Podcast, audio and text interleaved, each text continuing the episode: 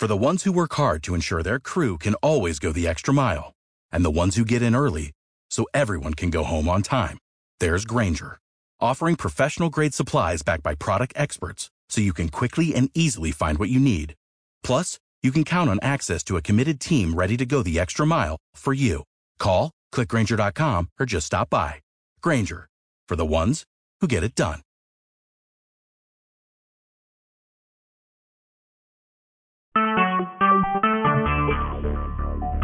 TalkShoe. Recorded live.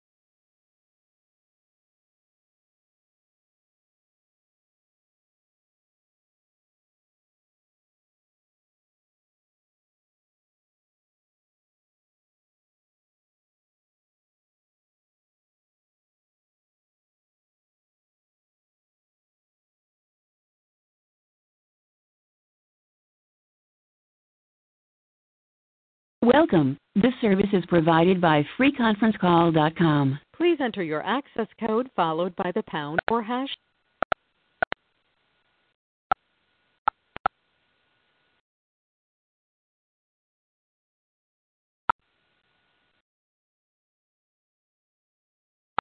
Access code or phone number you have dialed is incorrect. Please check your credentials and try again. Welcome to the Waterman Files.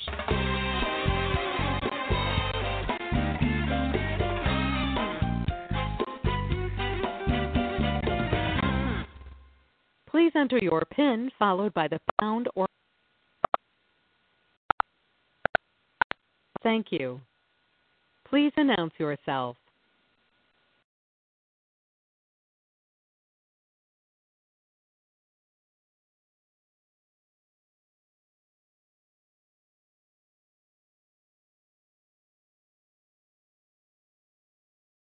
One, honey? Oh. All participants are muted, and they can unmute themselves.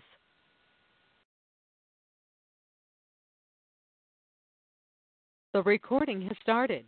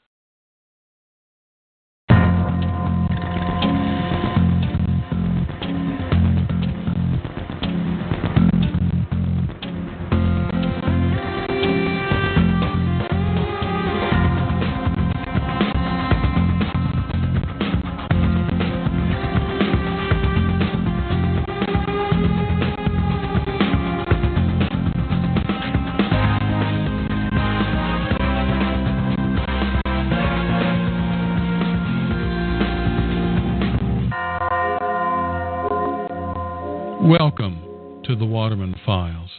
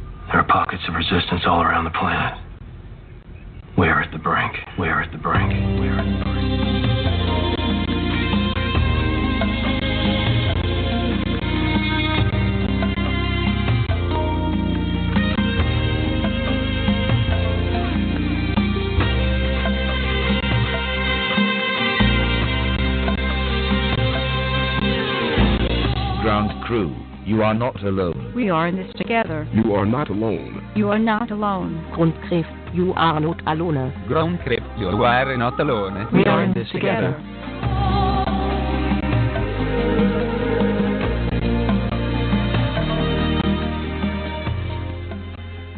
Welcome, ground crew. You are not alone, and we are not in this by ourselves. Welcome to the Waterman Files. This is Dr. John Waterman coming to you from deep inside the castle. Good evening. Hope we're doing okay. Still doing some tweaking on our new systems here. And I'm glad that you are here. We are very fortunate to be blessed to have this show, I feel.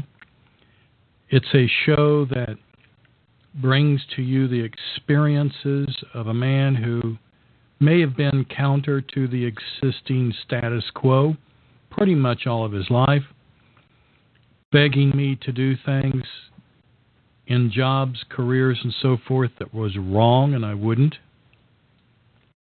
And it was and has had consequences. But I wouldn't do it any other way. Today is June the 16th, 2016. I don't know how many days into occupation we are, but I'm glad you're here.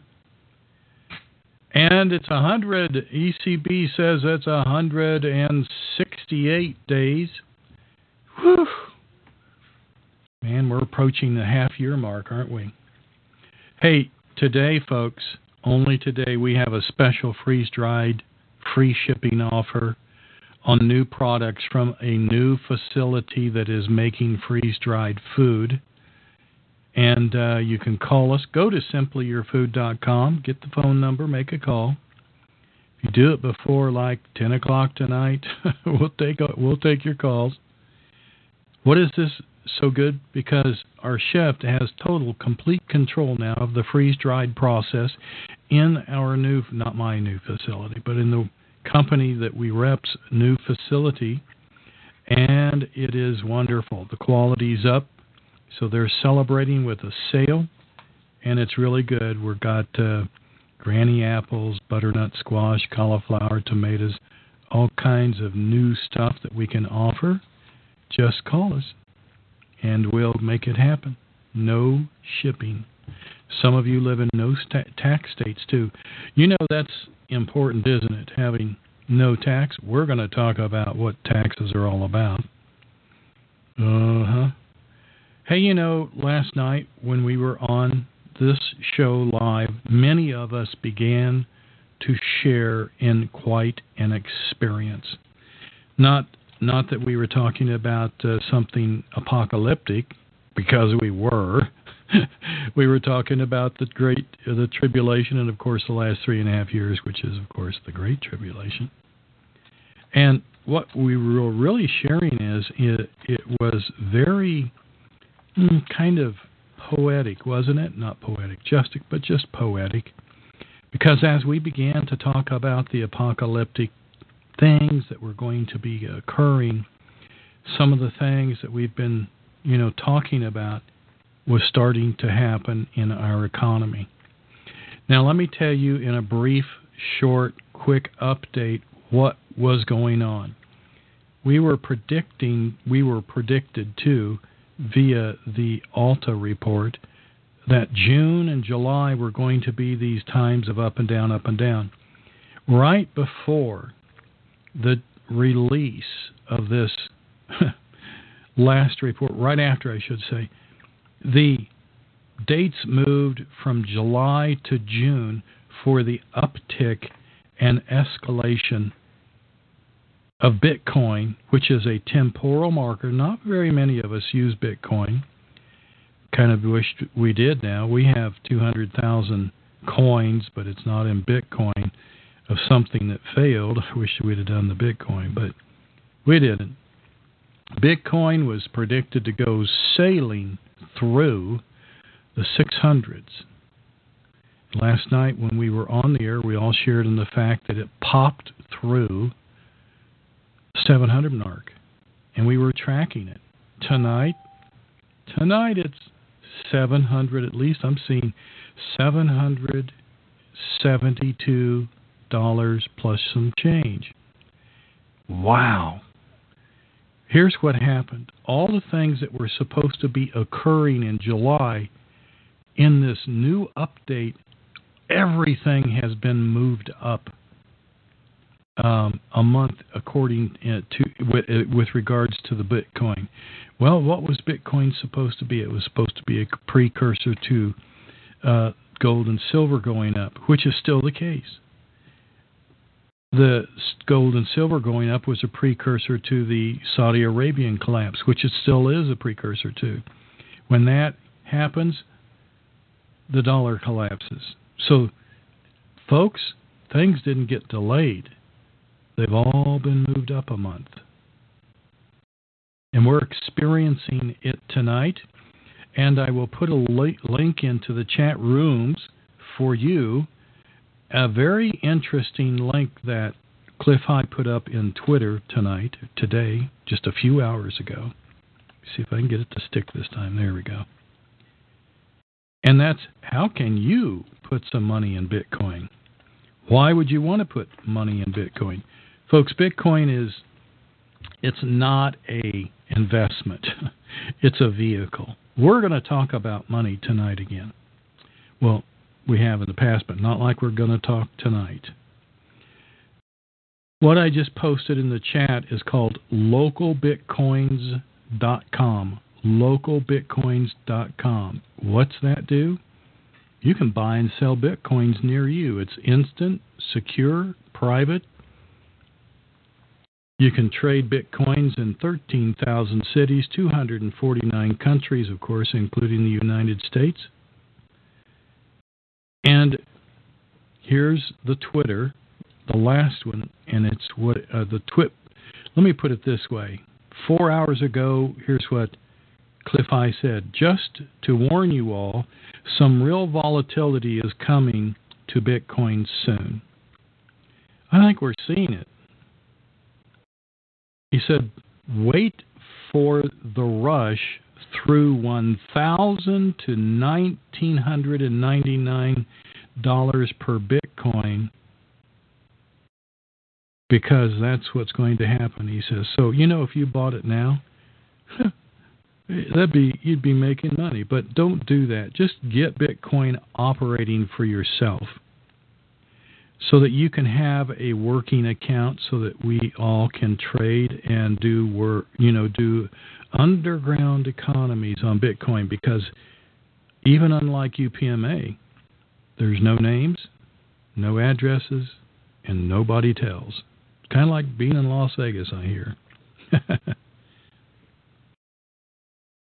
So if you want to see the price for Bitcoin delivered to your hand, go to LocalBitcoins, plural, LocalBitcoins.com. There you go.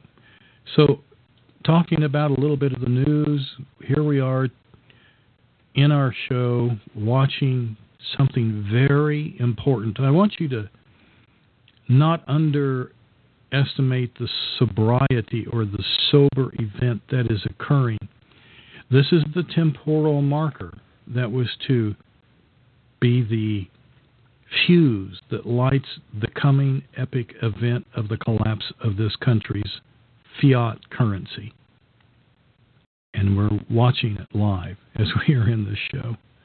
It's just absolutely incredible. Thanks for coming, though. Welcome, whether you're calling in on the free conference call, or whether you're on through TalkShoe, whether you're on a phone or on the computer. One of these days, free conference call will be on the computer, so you don't have to use your phone, and you just turn it on and listen. We'll have that going after I get through all this new technology that's been thrown at us, me, I should say. But I am so glad that you're here. Let's talk about what's going on. We have a lot to talk about tonight. You know, I was only going to do an hour show because my throat started hurting again. Yes. You know, I can't even get, you know, they give you this Obamacare crud. I can't get a doctor to take us, or me.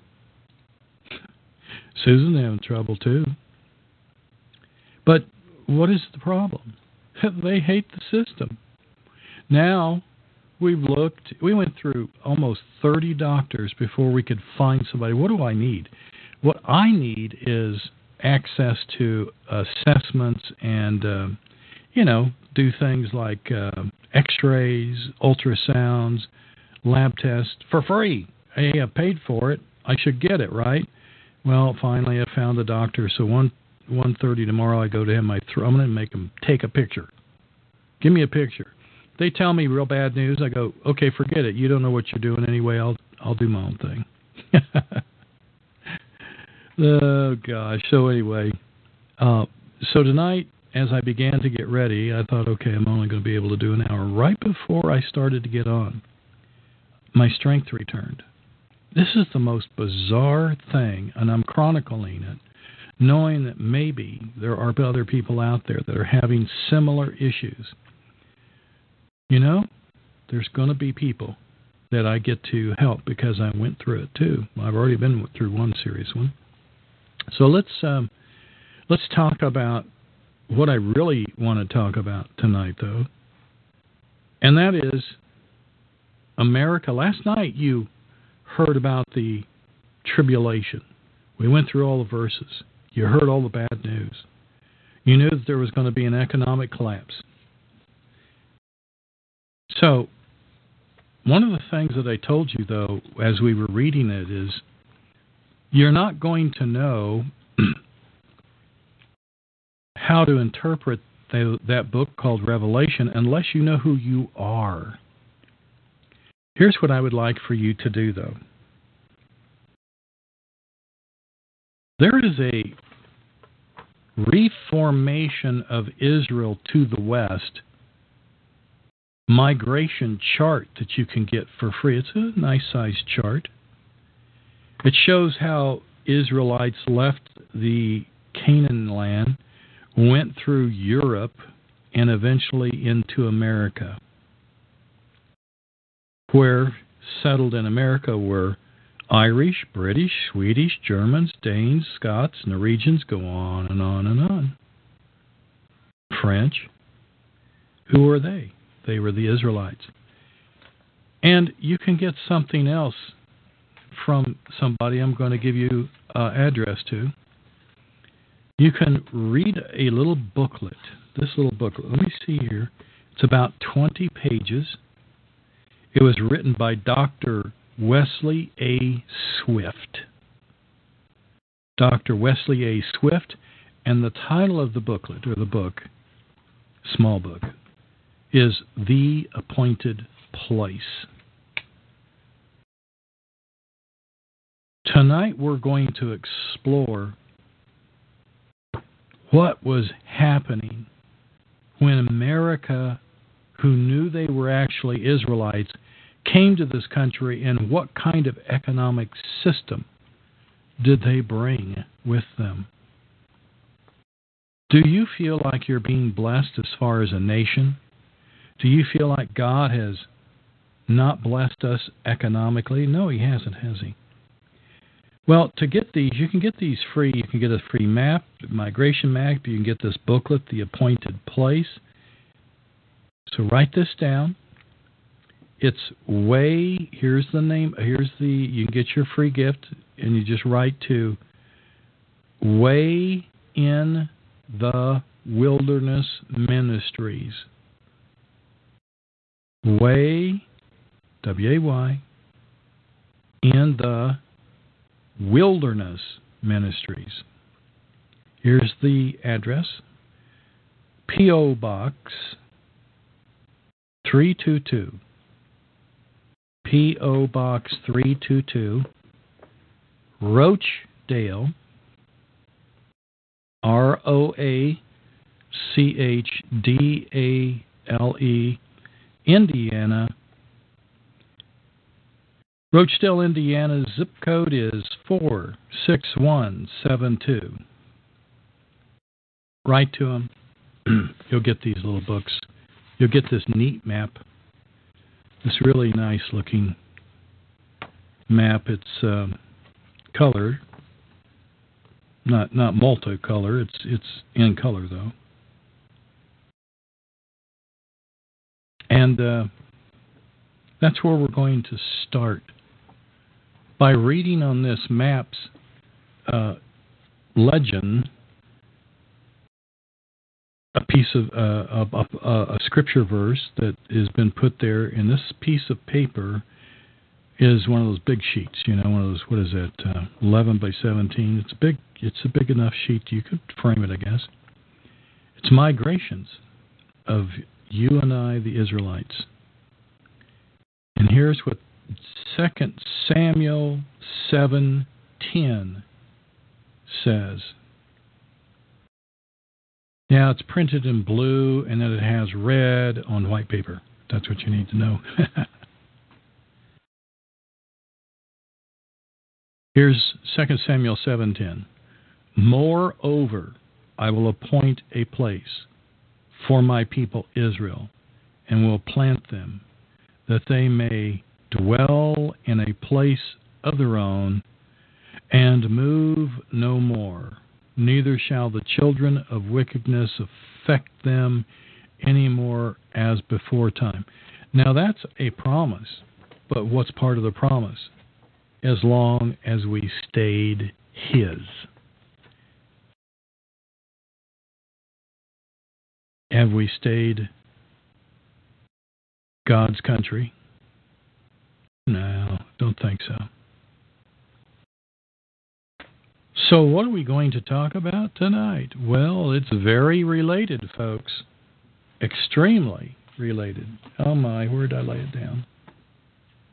I put some pretty nifty notes together. And you know what I did? I have probably covered them up somewhere. Okay, got him, sorry. Got it. I see. I got him. Thank you. So let's start by talking about some scripture. I'll just give you the references and the topic. We have to start with who we were. Last night we started with the apocalypse. And like I said, to know what was going on in Revelation, you have to know who you are so that you know how to say, well, Gentiles are not the non-Jewish people. Gentiles are non-Israelites. That be black, that be Chinese, that be Jewish. Israelites are not Gentiles. The white Anglo-Saxon race is not the Gentiles. They are the Israelites. Make that note, mental note. So who would Israel become? Historically in the Bible, we talked about this historical application last night. One of the three applications. Remember, we have historical application, inspirational application, and doctrinal application. And that we're supposed to take the Bible literally unless it's impossible to take. Israel was to be a great nation. Genesis 12, verse 2. And so I'm going to juxtapose America and what Israel was supposed to become. And you asked the question: is that little speck of parasitic debris called Israel today fulfilling? They have become a great nation? Nope. Have the word great as part of her name. Genesis 12:2. Nope, not them. They are to be a people regathered in a new home. Let me give you all the references. Amos 9:9. Second Samuel 10:10. Or 7:10, excuse me. Where's that new home? America. And it was to be a kingdom. 2 Samuel 7, verses 12 through 16. Jeremiah 33, verse 17. And they were to have this heraldry and emblems as their nation. What is the emblem of Israel? 2 triangles on top of each other. A stupid 6-pointed star, by the way, which happens to be Babylonian Luciferian origins. So what were the emblems that Israel was supposed to have? A lion and a unicorn. If you look at the European Western civilization's heraldry, there's lions and unicorns all over those shields of heraldry, all over the flags. Yes, because Western society, Western civilization was to be many, many great nations. We got all this through a promise, folks. It was called the Abrahamic Covenant. Let me just go back and give you a little bit more too here. I'm not going to take the time right off the bat here to go into too much, but I'm going to tell you a little bit. The Abrahamic Covenant can be found in Genesis 17, verses 4 through 7. Basically, it says it has this promise to Abraham and all of his seed. The covenant, folks, it couldn't be altered. It couldn't be changed. It was to be everlasting. So you know what? That must mean it exists today, right?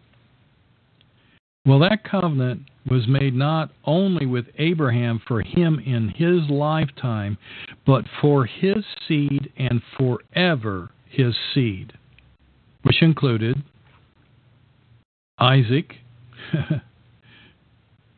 and through Isaac's son, Jacob. And of course, God later changed the name of Jacob to Israel. And you can find that in Genesis 35:10. So all of Israel's descendants were inheritors of the covenant. And they were all known, of course, as Israelites. Now, Jacob had 12 sons. Each were ahead of their own family. These families developed into 12 tribe nations. We can go through some, Game of Thrones drama about the 12 tribes. But basically, folks, it was always that the eldest son was to inherit the land given to the Israelites, who was to hold it in for the family. All of his brothers, all of his sisters, and all of the children that were born into that whole family. We're going to talk about that. That's called the birthright. It's kind of this special blessing. But this was the covenant that the Father gave Israel. The house of Israel was also to have a kingdom and a throne. And we knew his name. We know his name was, well, you know his name. His name was David. There's only 2 places on the planet that claim to be descended from the throne of Israel and David's chair, or throne. The fake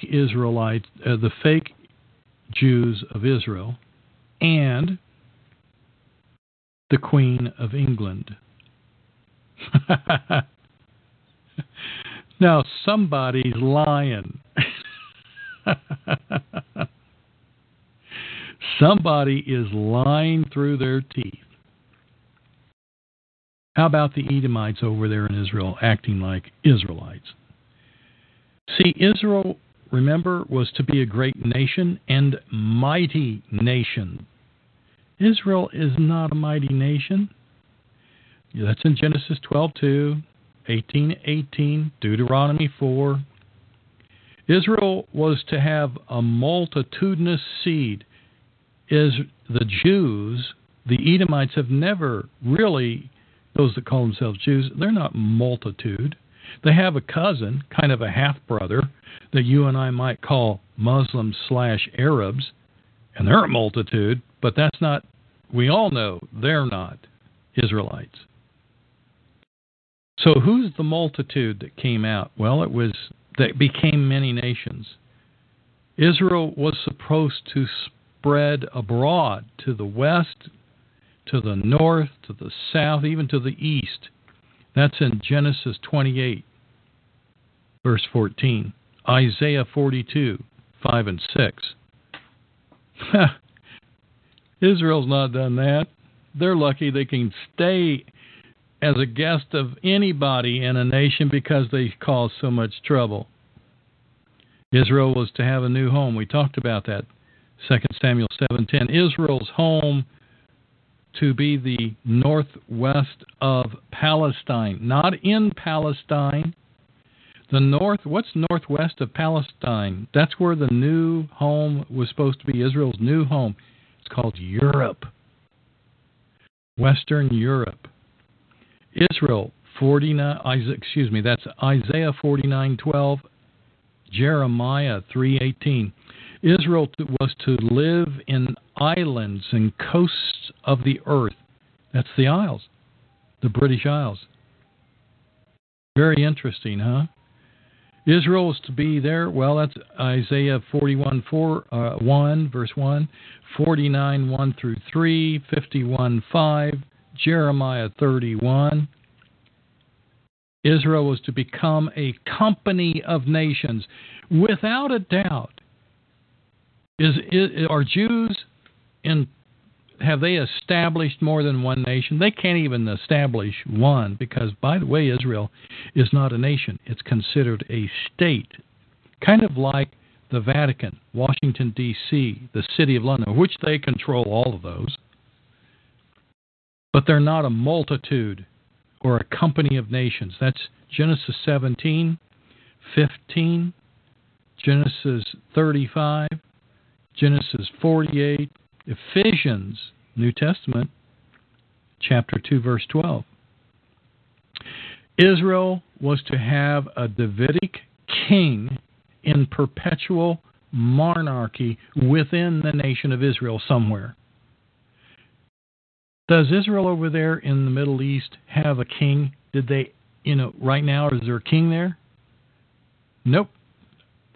Do the Western civilizations of this planet, including America, South Africa, New Zealand, Australia, is there somewhere within our nationhood or many nations or company of nations, is there any nation that has monarchs? Yep. The Queen of England. We've got Denmark. Hey, you could just go on and on. There's several, aren't there? There's nobility all over the place. Question. Everybody goes, I don't like nobility. Nobility's really bad because it's a bad thing to have because they get abusive. Yeah, God said, I'm going to do this. You've asked me to make kings for you, and you're going to keep these daggum kings, and I promise you there will always be a king until I come back and give you the King of Kings, but they won't always be good. So don't moan and groan at me because you want this. You didn't make me king and live and waiting for the King of Kings. Now we're going to get you a monarchy. So that's what we've had ever since, okay? We paid the price. There have been good ones. There's been bad ones, right? Good ones and bad ones. So we paid this price. But why did he say that was okay? The reason why he said it was okay for our countries to be run by a monarch was because at least he knew that they weren't Nephilim, and that at least true Israelites were in charge of the government, and that because of a monarchy, you had to inherit through genetics that position. It was pretty much a guarantee that we could keep the control of our nations under Israelite rule and an Israelite blood, and not some Luciferian descendant called Nephilim, which today is also called Jews. And the half Nephilim would be Muslims. Actually, that's a religion. Let's just say Semites. But I'm looking here at 3 pages of promises of who Israel was to become. It's incredible. The prophecies that was made that do not fit the speck of dust over there called Israel in the Mideast today. So who are we? Like I said, right? And get that little booklet, The Appointed Place, and you'll find out. But tonight, we've got to talk about what's upon us. And I changed my whole planned thing for tonight to this because we're watching it. You and I are in history in the making, watching Bitcoin now surge up and down as it was protected with. What the difference does Bitcoin make? Well, because it's also affecting our economies. And if you'll notice, by the way, who's in charge of our banking system? The Jews, right? But there is something called the Federal Reserve System. Now, the Federal Reserve System is actually kind of, if you're not the New York Fed, then you're nobody. Do you see what I'm saying?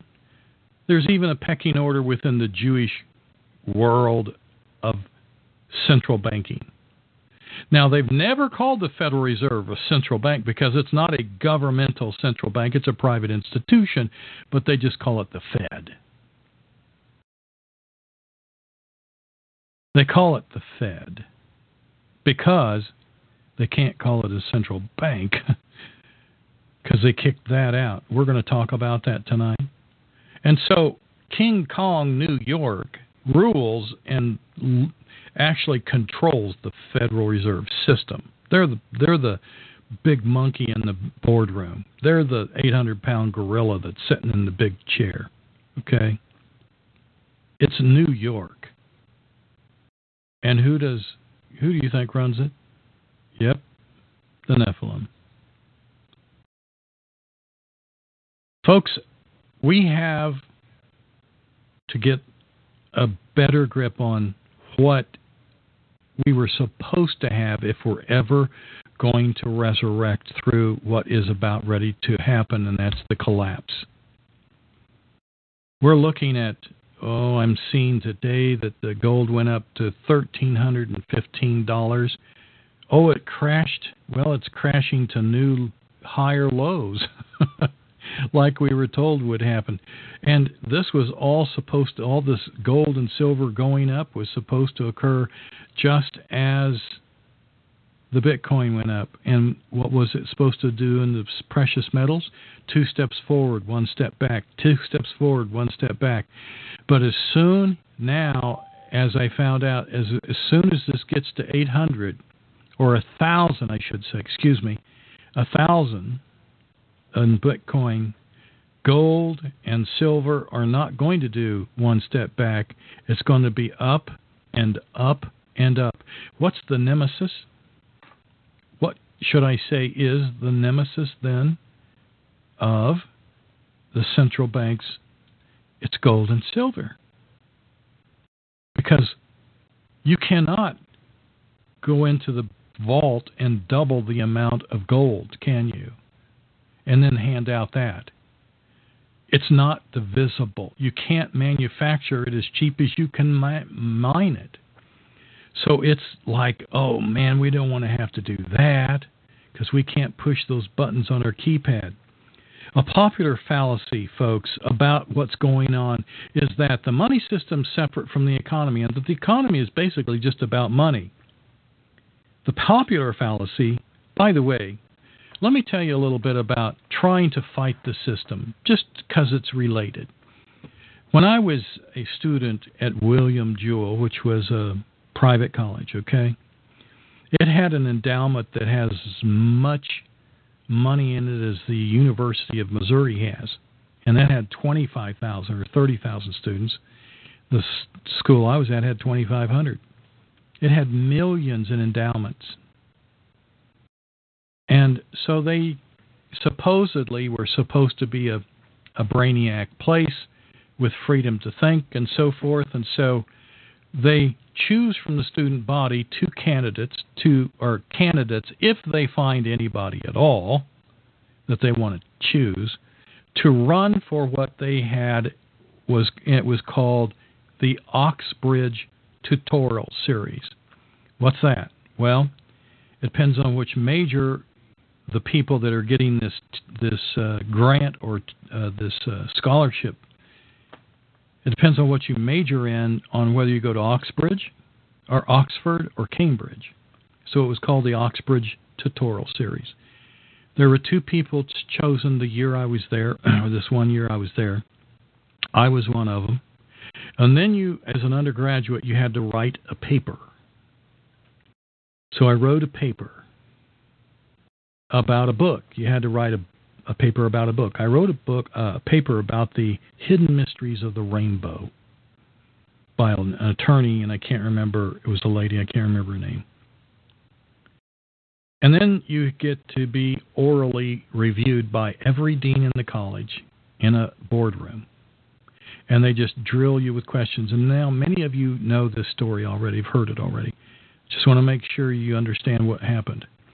I was in this meeting, and they were asking me questions, and I would answer, and they'd ask me more questions and more questions. And pretty soon it got down between the psychology guy and the economics department. And the psychologist looked over at the economist and said, I got to tell you, I've never seen somebody so conservative in all my life. Now, this is a psychologist doing an assessment on my personality. And the economist looked over and said, indeed. So they asked me all these dumb questions. Pretty soon they got down to one of these questions about, if you've only got enough food for three and there's four in the boat, how do you decide who gets to die? And I said, you can't decide who dies because that's murder. And as far as I remember, murder is still against the law. And they looked at each other and went, oh, my gosh, this guy is blah. You know, what would you do? What would you do with inheritance tax? I said, I'd get rid of it. Oh, whoa, you know, and then pretty soon I knew where this was going to go. Now, the guy that it was one of the deans that was sponsored, the law students wouldn't say anything. But there was 17 of these guys, and I knew right then where it was going. Finally, they were done, and the psychological guy says, you know, we're going to be sending somebody to a very expensive, all-paid trip, so to speak, not just to Cambridge or Oxford, but you will be tutored one-on-one the entire rest of your college career, and it's all going to be paid for. But the problem is we need somebody that can learn.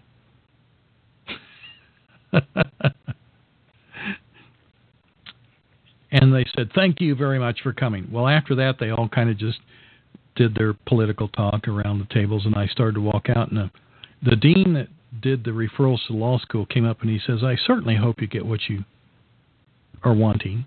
That's, you know, like, if you're wanting this, I hope you get it. But he says, I will, right now, want you to know that if you don't get this, I will sponsor you in law school. Well, I found out why I didn't get to go.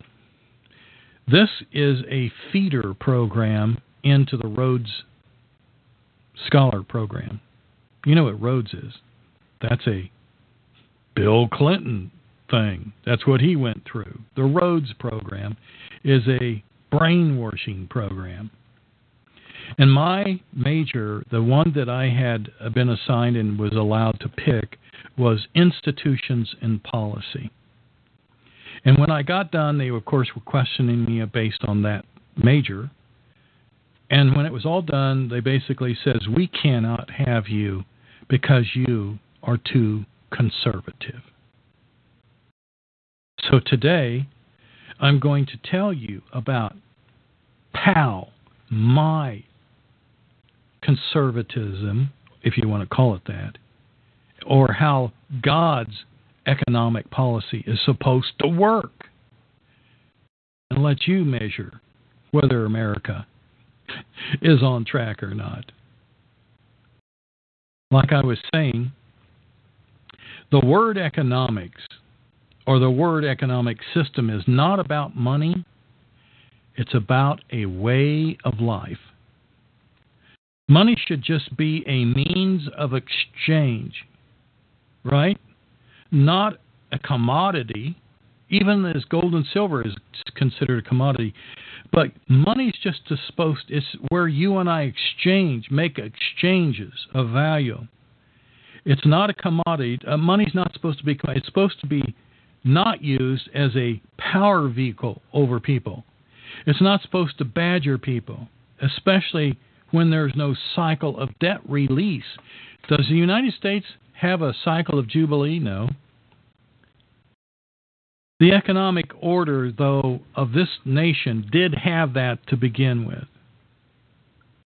There are 4 indispensable requisites for establishing an economy under the authority of the belief that we had in our Western civilizations of divine economic systems brought to us from the Father.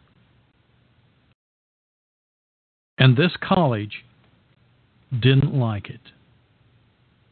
This college was also a Baptist college.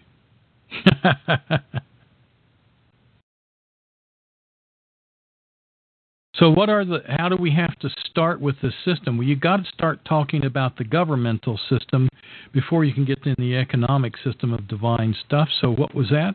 We already heard that there was supposed to be a king. So a monarch was to be appointed to rule under God, okay? And then he had, of course, to rule over a land or a territory administered by the crown's authority in the name, of course, of the monarch. And people are citizens of these kingdoms, or this kingdom that the Father wanted to set up. They were supposed to be loyal to the monarch, but actually it wasn't loyalty to him. It was fealty to God. This is the kind of thing that blew their minds. Okay, I'm going over why they hated my guts, okay? A constitution, then, underneath a monarch is supposed to be there of statutes. Not codes, not admiralty, statutes, by which the affairs of the people and the kingdom are administered. So you knew at least what the rules were. If you do a careful study of the history of our countries, there are various requisites that you have to provide for. God, although, was the king, right? He was the ultimate king of kings. And the land was needed. And, of course, in our early years as Israelites, it was Canaan. The people, of course, were Israelites. But what does the word Israel mean? It means Israel. Israel means ruled by God. And the Constitution consisted within that kingdom of commandments, statutes, judgments, no codes. no codes. Oh, that guy's land over there, his grass is too tall. Looky there, they put a garden in their front yard. They need to be ticketed. So, the question that we have to ask then, and I'm going to move along more rapidly here, is why is the global financial system failing? I think you could probably answer where I'm going. Well, today, it is almost 4 centuries, folks. Well, it's more than 4 centuries, actually, from when the Pilgrim Fathers landed in North America to establish a nation that was economically debt-free. It was a system of life that gave us prosperity. It was a new country. Prosperity was basically guaranteed, except that there were certain financial powers back in London that we tried to escape, called the Rothschilds, that threatened to and sought to maintain their power through financial control over the colonists. There was so much fiat failing economic systems going on when many of the Pilgrims came here, that many of the people in Europe were going, they'll never make it, we're too poor. Well, Ben Franklin was real young. He was a teenager, and he was like a Secretary of State, and he helped establish prosperity in the new colonies. And when the money boys, the money barons, they called the City of London, found out how well the colonies were doing, it was like, we've got to take them over. So they went over to other nations and they did this. Have I got the deal for you? If you were to take this deal, it would be a very good thing.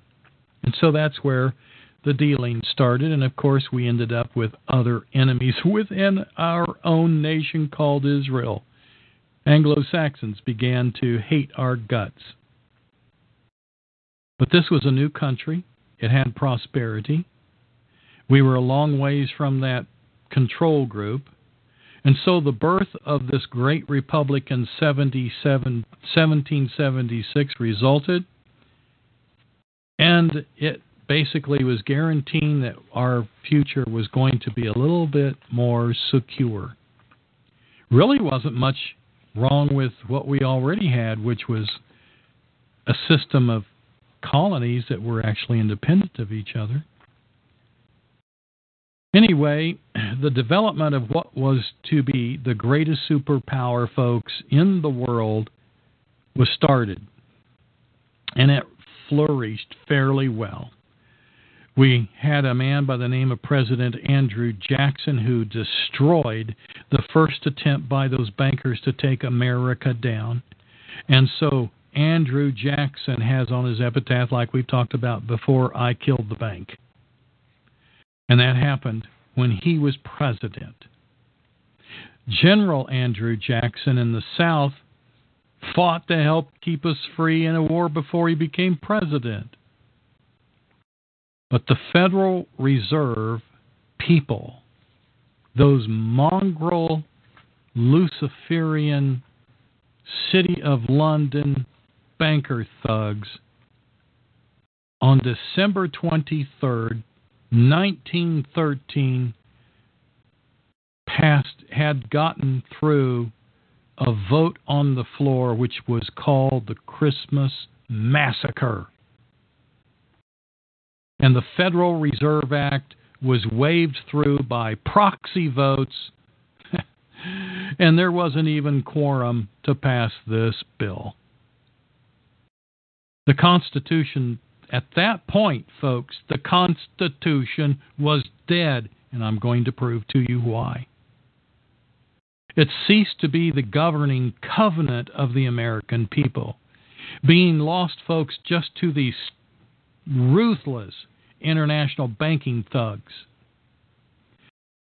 lost to a privately owned banking power that was from London, By the way, we've asked and asked and asked for this organization that's supposed to be protecting our prosperity to be audited. And guess what? We've passed bills, and it won't and can't, and they won't audit because they know better. Folks, we have been at war, and we are in the most ruthless war of survival. Starting last night, we saw the effects of the war.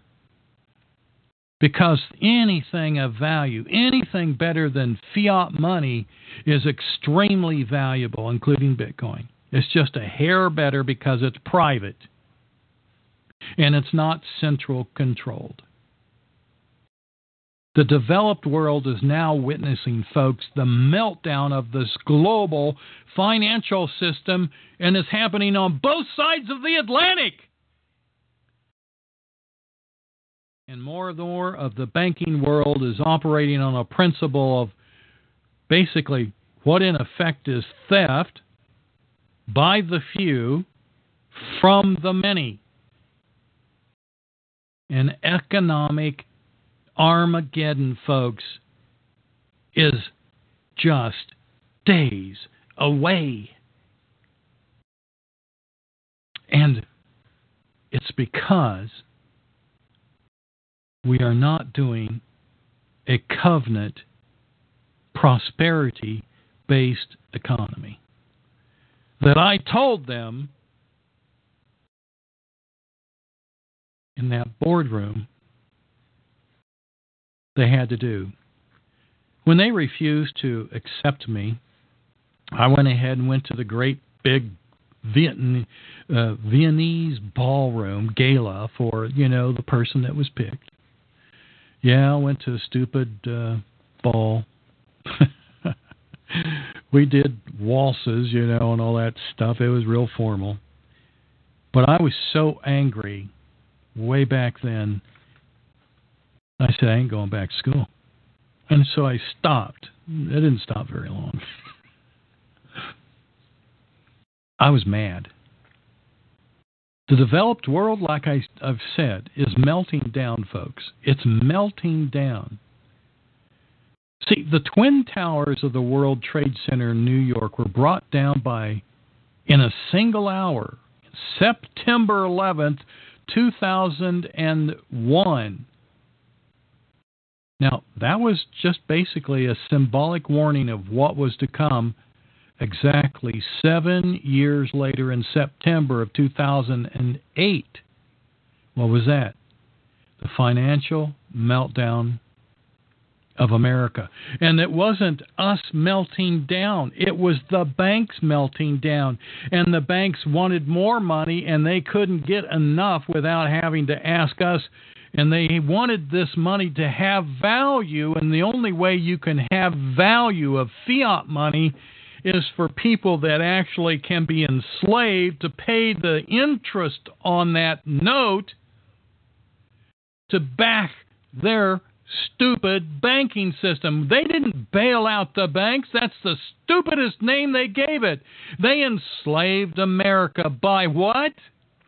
Making Americans sign on the dotted line to go in debt for the bank.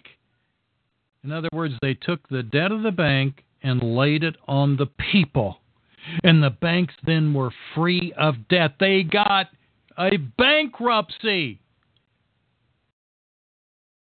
But who got left holding the debt? America. You and me.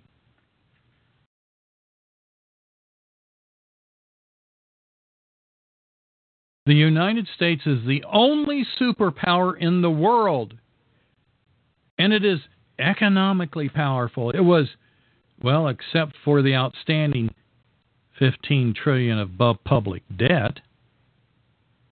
The U.S. national debt has continued, folks, to increase by an average of $4 billion a day since the crash, the 2008 crash. September, actually, the 28th, 2007. In July of 2007, Rothschild was over in another country setting up a central banking system. It is the failing system of debt that dictates that it cannot go on. The banks would have collapsed if we had not bailed them out and said, "Oh, we'll take your debt." Who sold us out? Not the American people. Congress! They need to go to prison. They are the enemy of the United States of America. And they sold you into debt and slavery on that day so they could get their pittance from the bankers to stay in power and have their greedy, grimy hands suck you dry.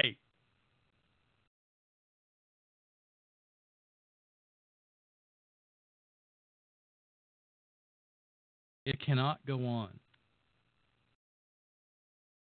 An almighty crunch point is approaching us, folks. And who is going to win? Will it be the proud lords of the banking world, the international bankster finance people, or is it going to be Israel? Will it be the sovereign republic of the United States? What's it going to be? You don't even know where we're going, do you? I don't either. I don't know where we're going to go. But I know this, there isn't a soul that has a clue about what kind of economy we should have. And let me tell you, there is a practical outworking of God's divine economics. It works. Now, we're speaking of an economic system that was once actually in practical operation among us ordinary men when our country started. Its laws are found, folks, in something called the Bible. Oh, well, let's take the Bible out of schools. We can't have that. We're speaking of a law that is still a workable law, though, even today, in spite of our ignorance, in spite of our rejection and unknowing knowledge of its principles. It's still there. So what policies make up this economic guiding system? Well, let's talk about it. Let's go number one. This economic law of the Lord, not the Lord of banks, the law of Yahweh. Well, before it did anything else, it gave a family a piece of private property. Do you know, have you ever heard of Amish people and Mennonites, but mostly Amish? Do you know that they have these farms, right? And they all kind of get in a community setting. And you'll go to one farm and they'll be growing plants. They'll sell it to other Mennonites, but they also sell it to community.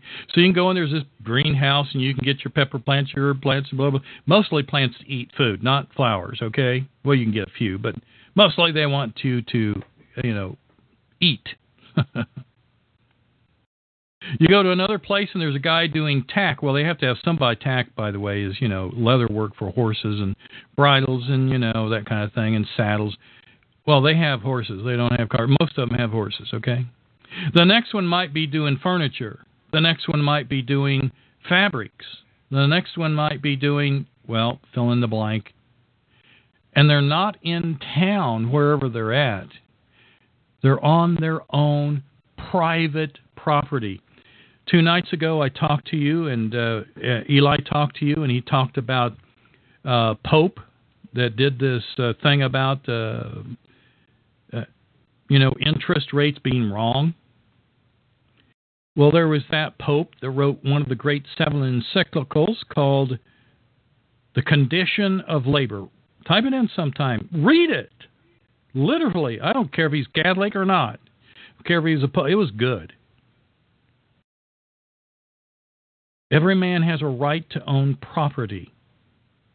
Every man in the nation back then, when we were founded, had his private freehold. Now, back in ancient Israelite days, they had their own too. It couldn't be bought. It couldn't be sold. It couldn't be taken from him, because the landlord was Jehovah, who stated, by the way, that the land was his. That's Leviticus 25:23. And he forbade that it ever be sold. He ordained that it should continue to be the property of the original holders that it was assigned to, so some Israelite that had it kept it, and he got to keep it for their descendants, and it got to be enlarged upon as the families increased. See, when a child was born in ancient Israel into the nation of Israel back then, that child was already provided for through birth. The minute they were born, the title and deed to his own estate. Let me read that to you again. The minute they were born, they had land and they had the paperwork to it. So, is that how it is today? See, the present system is like this. Estates are inherited, and they try to tax it. By reason of someone's death, you get land. Under God's law, an estate was inherited by reason of birth, not death. It's very, very significant, folks, to understand that there's a big difference here.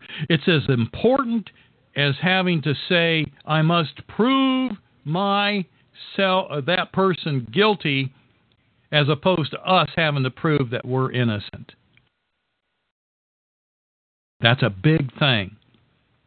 Now today, under Homeland Security, Admiralty, and all the crap that came through the Patriot Act, you're guilty. Now you must prove yourself innocent. You can't get on an airplane. You can't find out if you're on an airplane, can't get on list. You don't know why you're on there, and you can't get off if you're not supposed to be on there, because you don't even know why you're on it.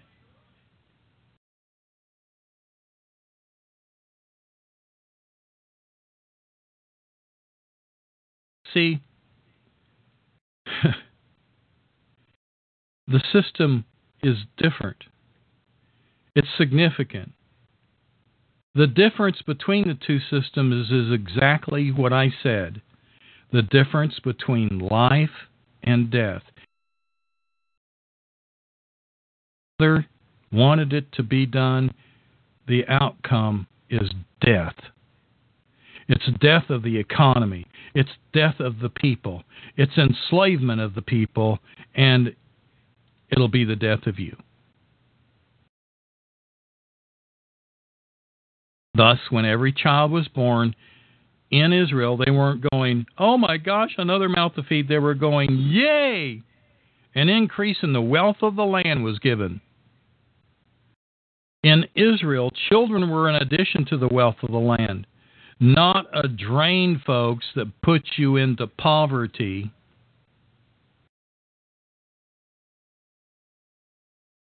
Folks, is there enough land in America today being held by the federal government that every Anglo-Saxon Israelite American could own it free and clear? You better damn well believe it. Right now, I don't own land.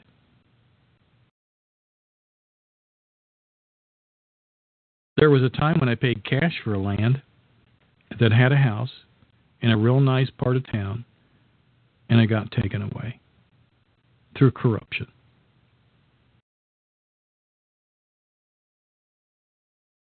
The guarantee of individual independence is based upon the right to private ownership, and it starts with private land ownership.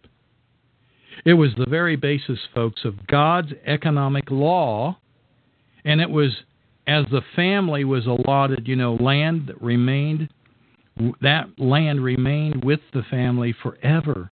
It could not be sold. You could not lose it to a mortgage. It could not be seized. It couldn't be taken away for non-payment of taxes. It was perpetual, forever possession.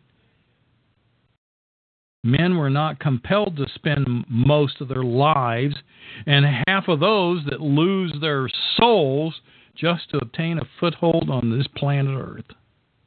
Now, I'm not saying that you are, you know, that the world owes you anything. What I'm saying is, Israelites were chosen to be blessed by God. And yes, if you're an Israelite, you were given land. Land was gold. Land was money. Land was life. Land is still life. Not still life. It's life still.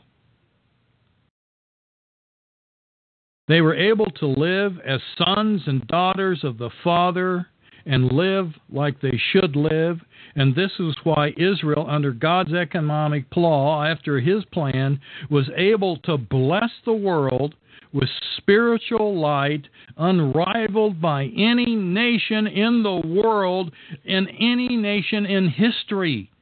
Of course, that divine system meant that that mass immigration of other races and their cultures could not take place.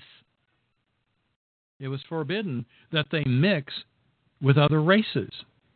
This was in order to preserve the inheritance of the land for prosperity's sake. Today, millions with their alien religions have transported themselves halfway around the world with the blessing of a half Israelite blooded president that says he's president, he's not mine, to distort the basic integrity of the covenant nations. Who are the covenant nations? Western Europe, Australia, South Africa, New Zealand, America, Canada, and the list goes on. Now that's just point number one. We got four of these. So guess what we're going to do? We're going to take a break before I get to ranting too much here. And we're going to listen to some good European, Anglo-Saxon rap. Oh, gosh. Let's listen to some of this good Anglo-Saxon, long-haired European youth. I like this stuff, folks. I'm sorry. I think it's good stuff. Well, anyway, if you don't want to do that, we'll start with, well, I'll ease into it. We'll do a commercial and on the food since we're having a special, and then you get to listen to Pascal.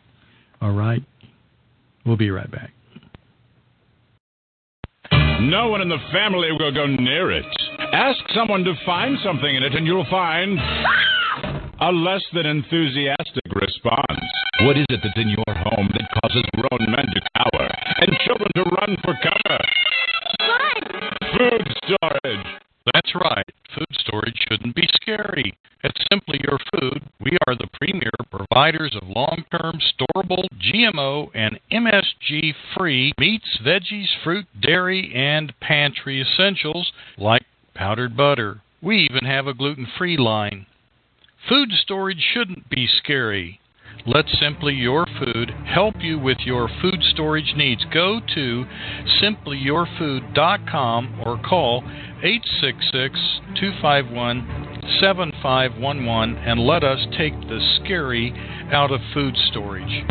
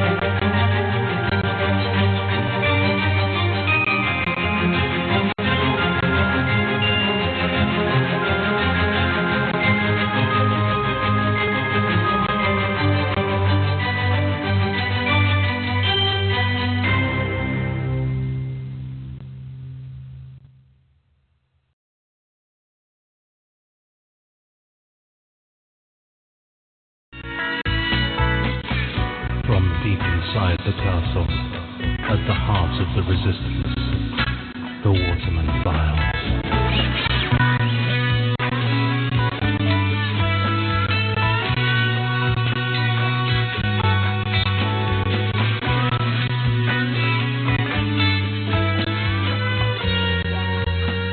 Welcome back to the Waterman Files.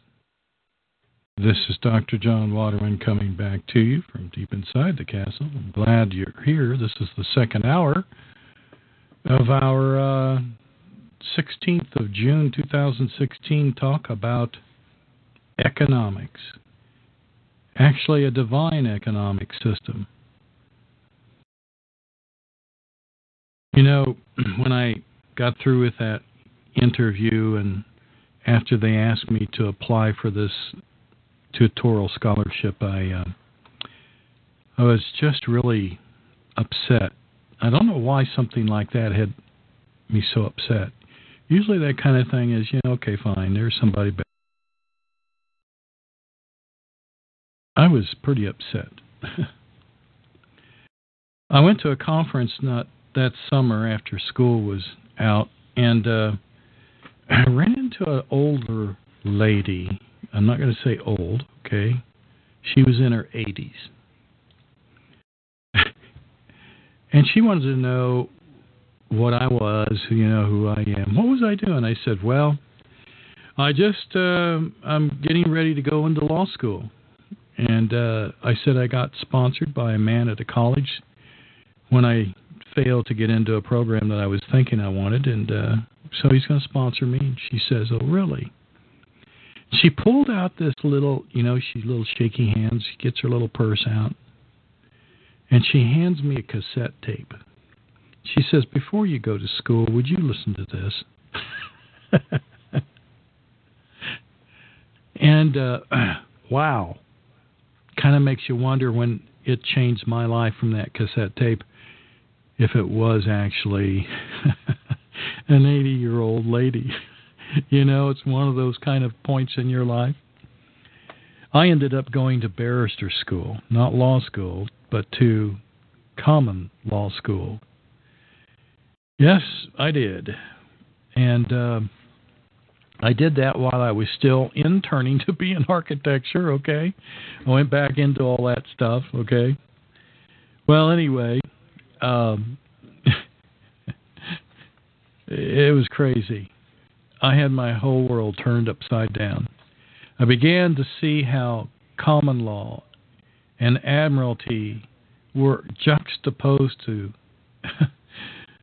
everything that you and I want. We want liberty. We want freedom. We want prosperity. No, codes don't do that.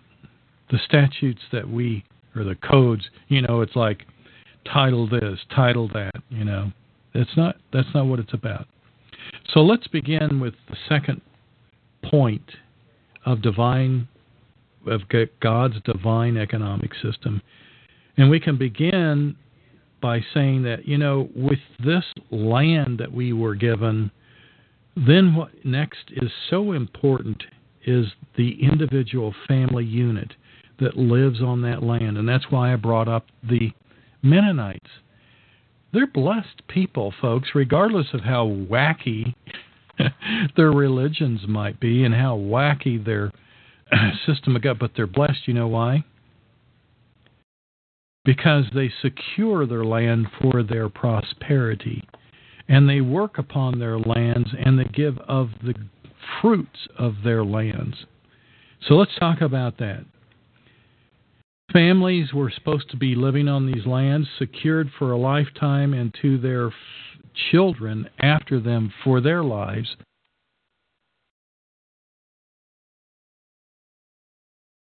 And I turned off some speakers so it wouldn't feedback in case it was. But today, millions of people have no clue how that's supposed to work. There's not supposed to be a tax on it. And people go, well, how do you run a government without taxing it? Well, there's no tax on the land, but it's still getting what you might call tax.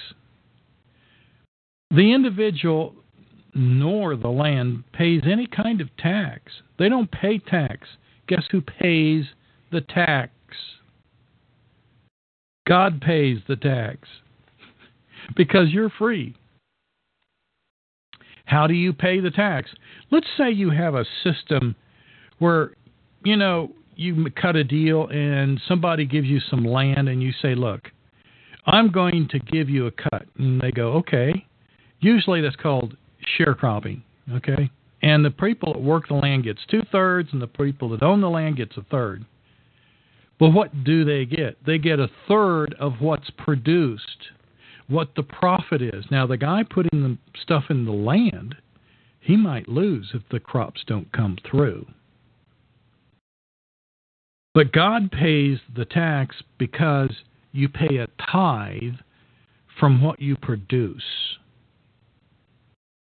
And this is how this divine system of taxation works.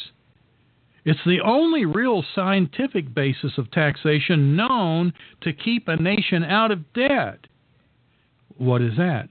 To literally tax someone on what they prosper in, not what they have. God's taxes are called tithes. They're called offerings. They're not based on the property, but on the product or the produce from the property, folks, and the natural produce of the land, which God blesses to make seeds grow into produce. It's God's job to make it prosper. A property tax, folks, is a form of just confiscation. It's piecemeal. What does a working man's cottage produce? If it's not had any production, nothing. What's the tax or what's the tithe/offering? Nothing. What is it in today's society? You're still taxed.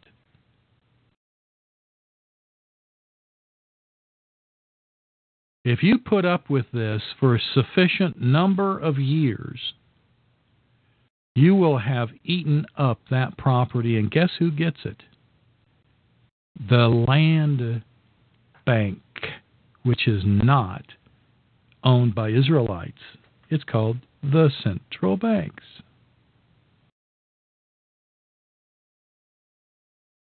See, God's taxes are not meant to work like that. God says, let me worry about your taxes by blessing you, and you just pay a portion. They were not to be having any kind of property tax laid on that property, nor was there supposed to be a tax on the labor of the people. So if you're over there like an Amish person and you're making furniture and you got this stuff that you're producing and you sell, you're not supposed to be taxing it. And you're not supposed to sell it and tax it and then turn around and say, oh, I made $20,000 making furniture, then you tax that. No, that's not how it works. But that bunch of bozos sitting around that board room called, all except for one, called deans, they couldn't get this.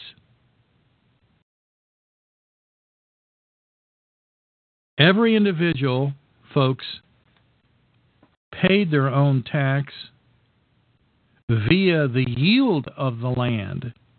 Now, it's not called a tax. It's called a tithe. It's not the tax of, you know, hey, it's land. It's worth, by the way, get this. You're going to pay a tax on a land. Who's going to tell you how much it's worth? Well, the guy that sets the values, who do they work for? The government.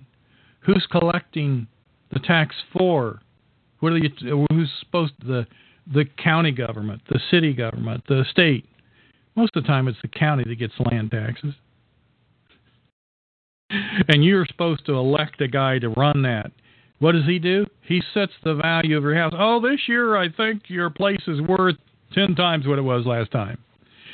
Don't like that? It's like going to the fox and asking the fox, now, how many eggs How many little chickens of my family do you want? Well, you know, you didn't give me enough to eat last time, so I want to kill 6 more of your chickens than I had last time. Who are we asking to get the amount that we're supposed to pay? We're asking somebody that doesn't give a rip. That's what I'm trying to say here. It's not the father with a fair system. It's an individual that says, man, I got a job and I got to pay for myself. So we've got, you know, I went to this budget meeting. I'm the collector. I got voted in as collector. And so they go in and they sit and then the whole board sits down, you know, and they're sitting there and they all say, we've got to spend twice as much money this year because we all are going broke. If you go to these commission meetings, you're usually seeing a commissioner going, hey, you know, that gravel guy down the quarry down there, if you get him, man, he'll only gravel half of the gravel you're supposed to get, even though the county's paying him full amount for the whole thing, and he'll split what he doesn't have to come up with, and you get part of that. You'll get half, he gets half. Man, that's a deal, isn't it? So I used to live in the county where that was going on.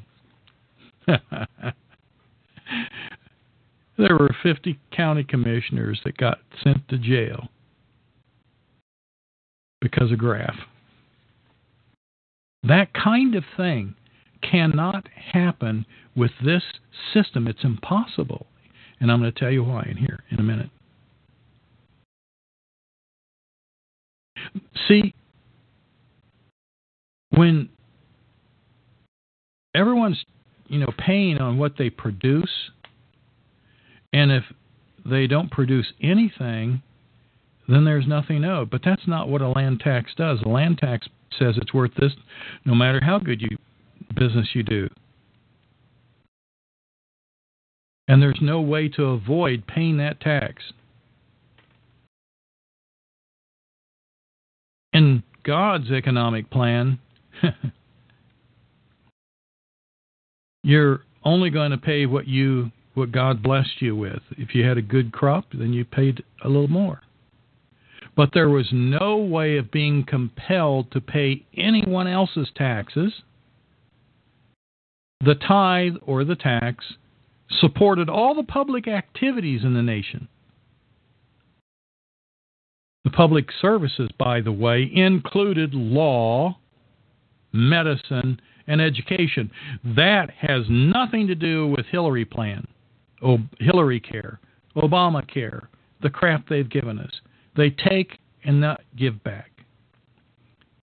Law, you having to pay to go to court, and the more you pay, the more chance you have of getting off. That's not supposed to happen. You have a right to have care given to you because you can't work. You broke your leg. I can't go get my crops. I can't bring them in.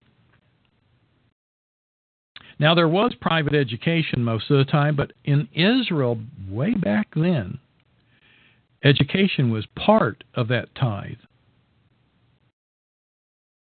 And get this, in addition, folks, to paying this, you go, man, that's kind of, you know, that could be bad. No, there was a set amount. You always paid a set amount.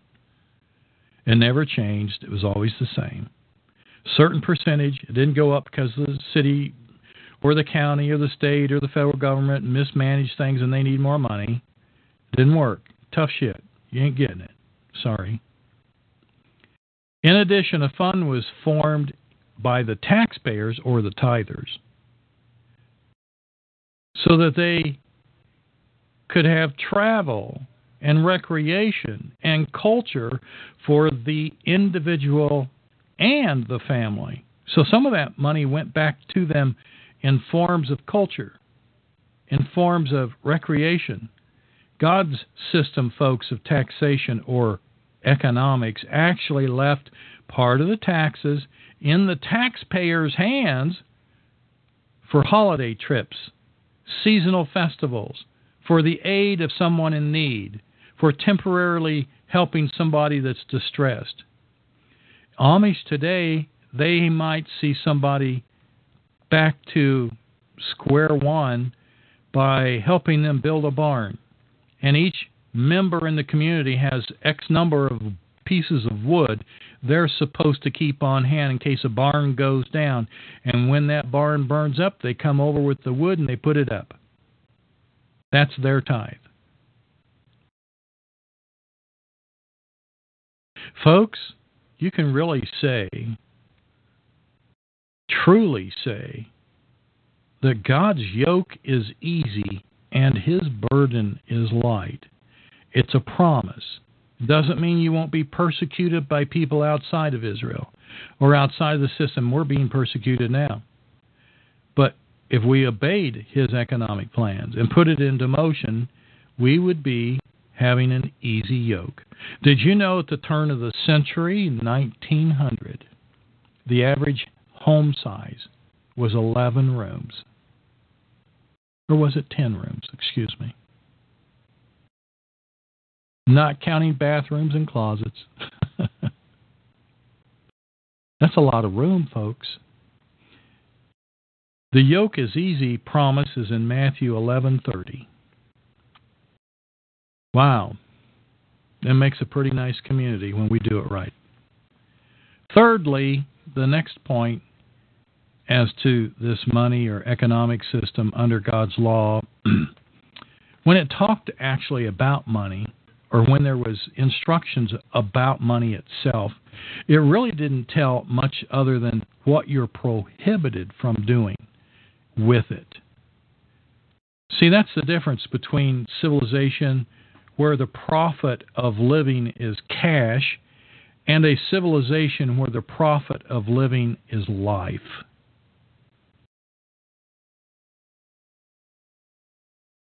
When you try to make increase on money, then there's death. That's where interest-bearing banks and loans work. Nope, don't do that. Don't do that in America. Used to not.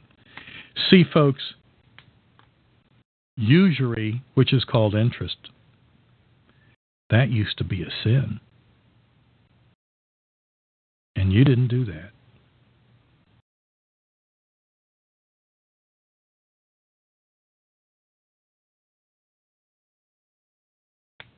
Where there can be, folks, no economic collapse, like in God's plan, where you cannot cheat a man of his property, like in God's plan, money naturally drops to its own place where it belongs as simply a means of exchange. And you focus on prosperity and making the land prosperous. It's only where the law of God is unknown or the people just ignore it and rebel that money is regarded. Money is regarded as wealth. How much money do you have? How wealthy are you? My father, he owns cattle on 1,000 hills. The principal money law in divine economics, folks, is the law against interest. That's the main part about money and God's law about money. Not allowed. It's called usury. Finance operated by a system doing that just accumulates debt and more debt and more debt. And without regular debt release, guess what happens? It collapses. And guess what's happening? See, the way the banks and the world of international finance have operated is basically as predatory institutions. They're not there to help us in our country by serving us a medium of exchange to use, but rather they're sucking on us, preying on us like predators. Only thing that's going to happen with that kind of system is its fundamental flaw is that it's going to crash. And when it crashes, guess what happens? The taxpayer has to do the bailout. In Israel, because there was a law against interest, there was no incentive to invent means to get anyone into debt because there was no profit in debt. There was no business in lending out money. Money was simply a means of exchange. Folks, we pay dearly from every deviation, every departure from God's divine economic laws. But this law, which prohibits the creation and the expansion of long-term debt, is also that source of credit that's burdensome and the debt that burdens us down.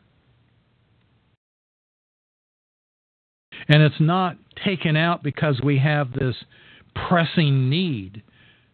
But in God's divine plan, it's really just a lift, a help, a true favor, the assistance of a friend.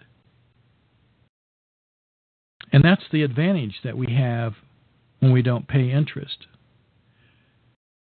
And what's the Bible say when you do lend someone money, even though it's not of interest, and they can't pay it back?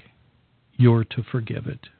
So if you loan money out, God's divine plan says, don't expect it back. It's to be a gift. This is where we come into being a volunteer. Are you a volunteer? Do you feel that need? You know what that is? That's God's divine plan working in you. It's not some liberal, progressive, left-wing political agenda. It's the heart of God working in you.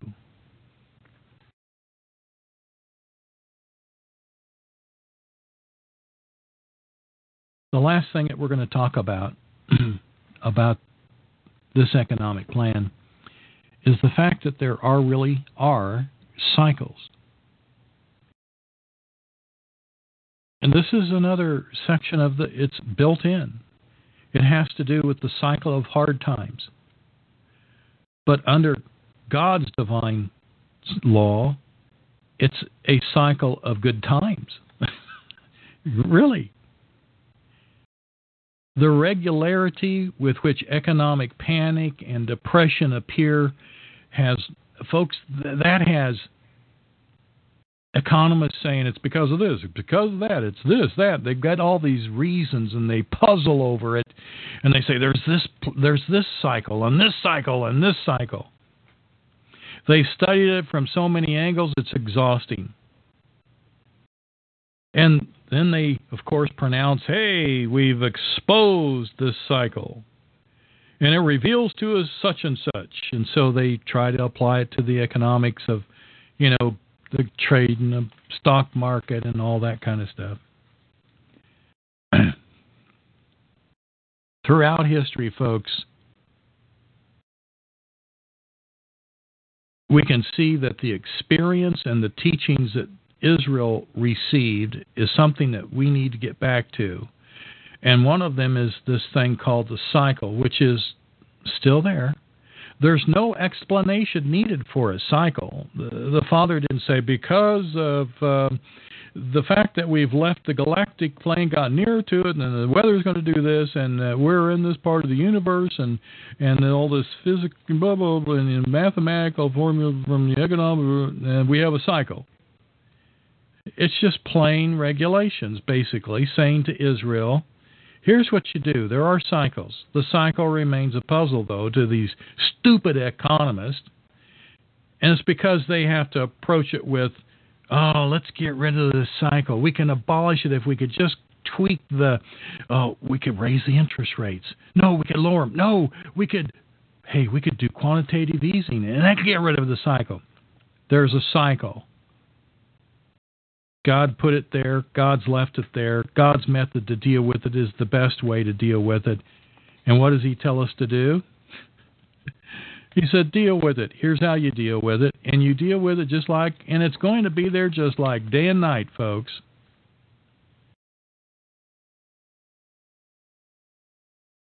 But there are some wonderful things for the individual and society at large that we can benefit inherent to these cycles. But our generations, the ones that probably even your great-grandparents had, they probably never enjoyed it. If you'll look at some statistical economic charts for the last 2 centuries, you're going to see that the chart lines up approximately every 7 years with some trouble, some kind of cycle. And then every 7th 7 years, which is actually 49 or the 50th year, you're going to see a deeper dip to this dip in the cycle, this bad times. It's the worst times. So this 50-year cycle, which appears every 7 sabbatical years, had become the year of Jubilee of Israel for the entire nation to practice. What did they do? Nobody planted. Nobody worked for an entire year. When I was working on the farm, the flower farm, when I grew up, we grew lots of different kinds of flowers. But my relatives next to us had a flower farm too, and they grew gladiolas. They rotated the gladiola bulbs from field to field. There was 8 fields. Only 7 of them were planted. Every 7 years, a field was Sabbathed. He said it was because if I didn't do that, the bulbs would rot. But they look in these cycles, and they can see that. But that was the year of Jubilee. That was the year of celebration. All debts for the entire nation were released. Is this restitution... It wasn't confiscation, folks, of getting stuff back. It wasn't the leveling up or leveling down, but restoration. Debts not repaid within 7 years were canceled on a personal level, but in the 50th year, corporate debt was released. We didn't bail them out and have the burden of having it on our shoulders. The banks just knew it was coming. We're not going to take it, and you're not going to charge us. That interest that our nation owes is gone. Tough, just tough. This was not, folks, this is not some kind of form of socialism or communism.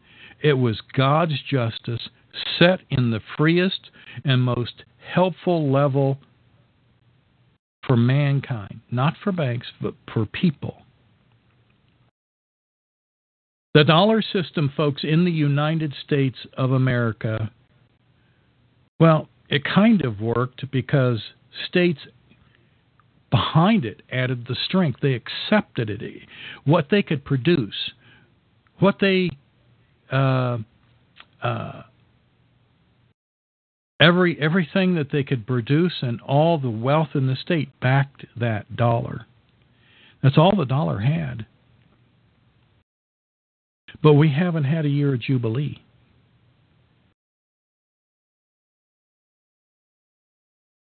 It was 7 years, like I said earlier, 7 years from the collapse of the Twin Towers to 2008's economic crash.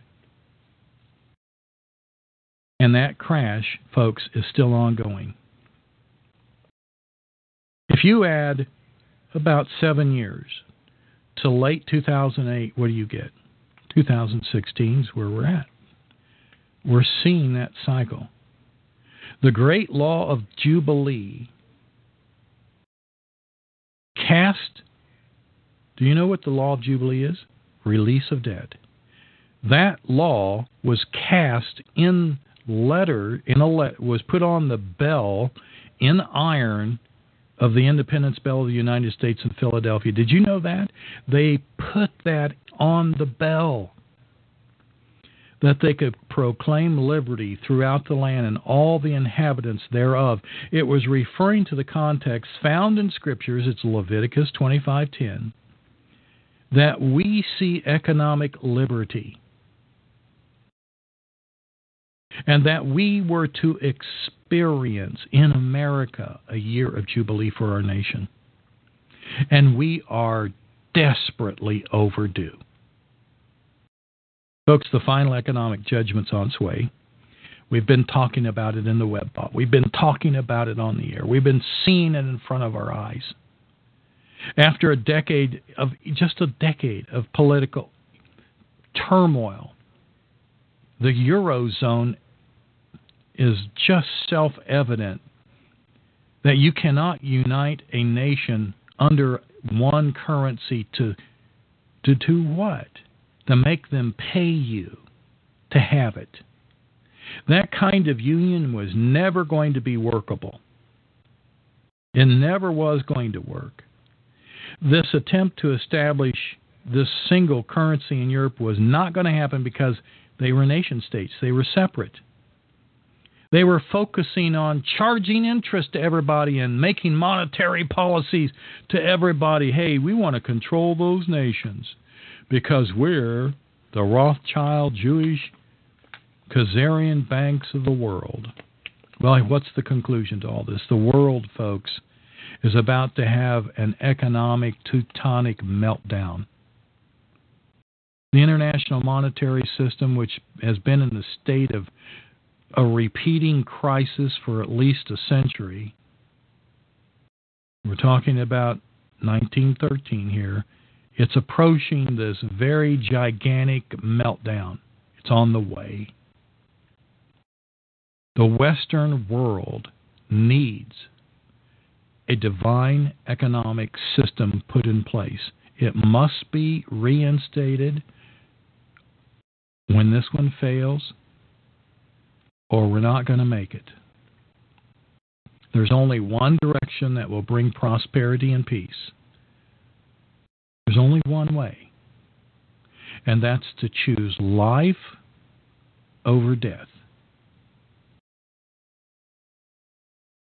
But you know what's going to happen this time? I believe. This is my personal thoughts. When this meltdown happens, as we begin to go through the turmoil that comes in a cycle that has been put off and put off and put off, we're going to have this great tribulation period. But we don't have to worry about what comes up next, because the King of Kings is coming, and he is going to make sure we damn well don't have a Khazarian banking system again.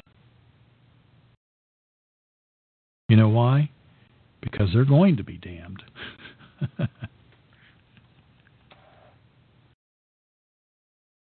That kind of concludes where I was going with what we started last night and how we started this week with Eli James and the fact that you know who you are and you know what's coming because we talked about the tribulation period and we know what needs to be done, right? Well, now we know. It has to be corrected by melting down and resurrected in a divine way.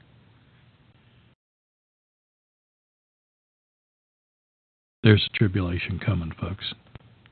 Worse. You're going to have more World Trade Centers. It's going to get worse and worse, folks.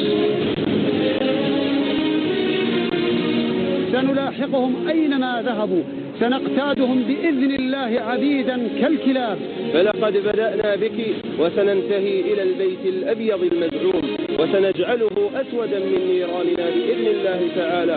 We will come to you with our weapons and explosives. You will not have safety even in the bedroom of your houses. You know, we play by the rules. They don't play by the rules. We're not going to have too many victories. Folks, we're not going to have any victories. It's going to melt down. I just pray that you're ready. It's been my pleasure being with you tonight. God bless you all. I love every one of you. Be safe.